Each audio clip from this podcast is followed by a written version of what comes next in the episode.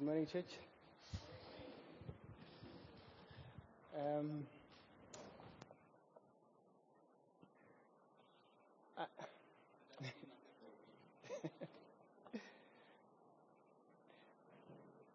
I'm, I'm going to say a few words. Then I'm going to ask the worship team to come back and sing that song again, Holy. And then we pray. Because truth be told, in my spirit right now, I'm, I'm just feeling that this is a moment of prayer. There's, um, there's a lot that has been said about breakthrough, about coming to God, surrendering. And I feel that God is opening up that space for that. And um,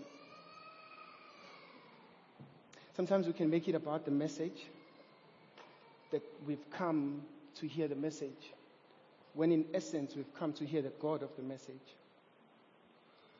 Because the God of the message is greater than the message. And if we miss that, then we miss everything, chasing an experience, thinking that it's God. When in essence it's just an experience. And we don't want to walk out or leave this place with an experience because experiences they fade. But the spirit is life. Can't hear you. Oh, sorry. Can you please turn me up a little bit or maybe pull this? Yes, yeah.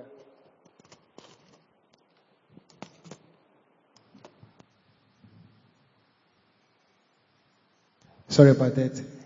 That's better. Now, even if you were asleep, you, you, you are definitely awake. I, I I was saying this that experiences they fade, but it's, it is the spirit that gives life. And we should never miss that part.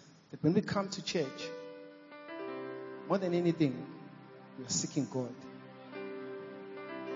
And we don't live filled because we have, have, have had that experience, you know, met. Sometimes it's like that. Whether we want to agree or not agree, sometimes it's like that. That's why you find people saying, I'm not fed in this church. I'm leaving.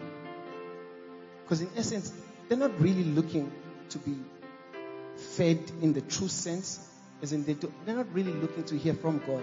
They're just seeking that experience where they walk out with that warm, fuzzy feeling of saying, Oh, God is present and all that. It's good for a season. But I believe God is calling us to something greater. For a season, it's okay. But where we are as a church,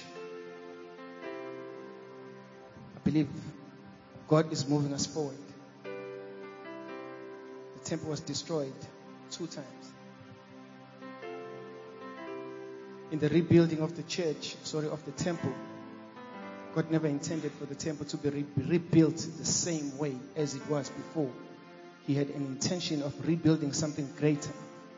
That's why when the last temple was destroyed, the new temple in the, in the New Testament is us. Not seeking to rebuild what God is tearing down. As a church, we've gone through a period where what we knew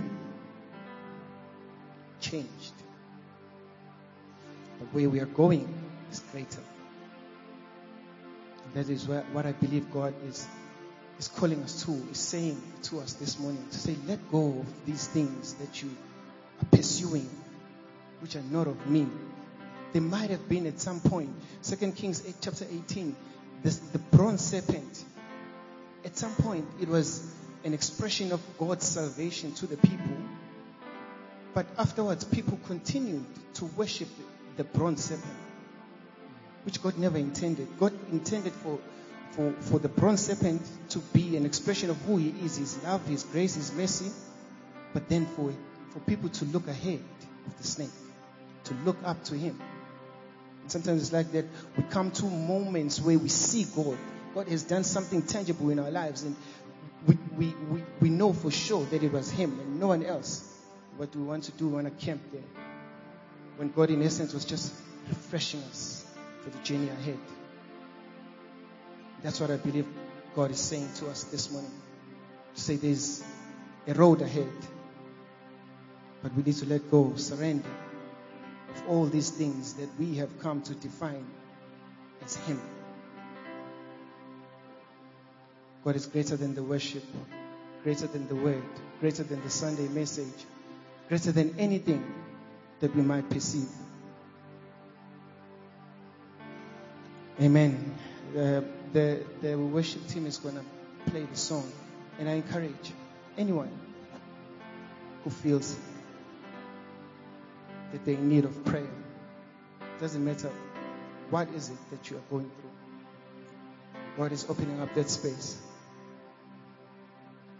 Amen.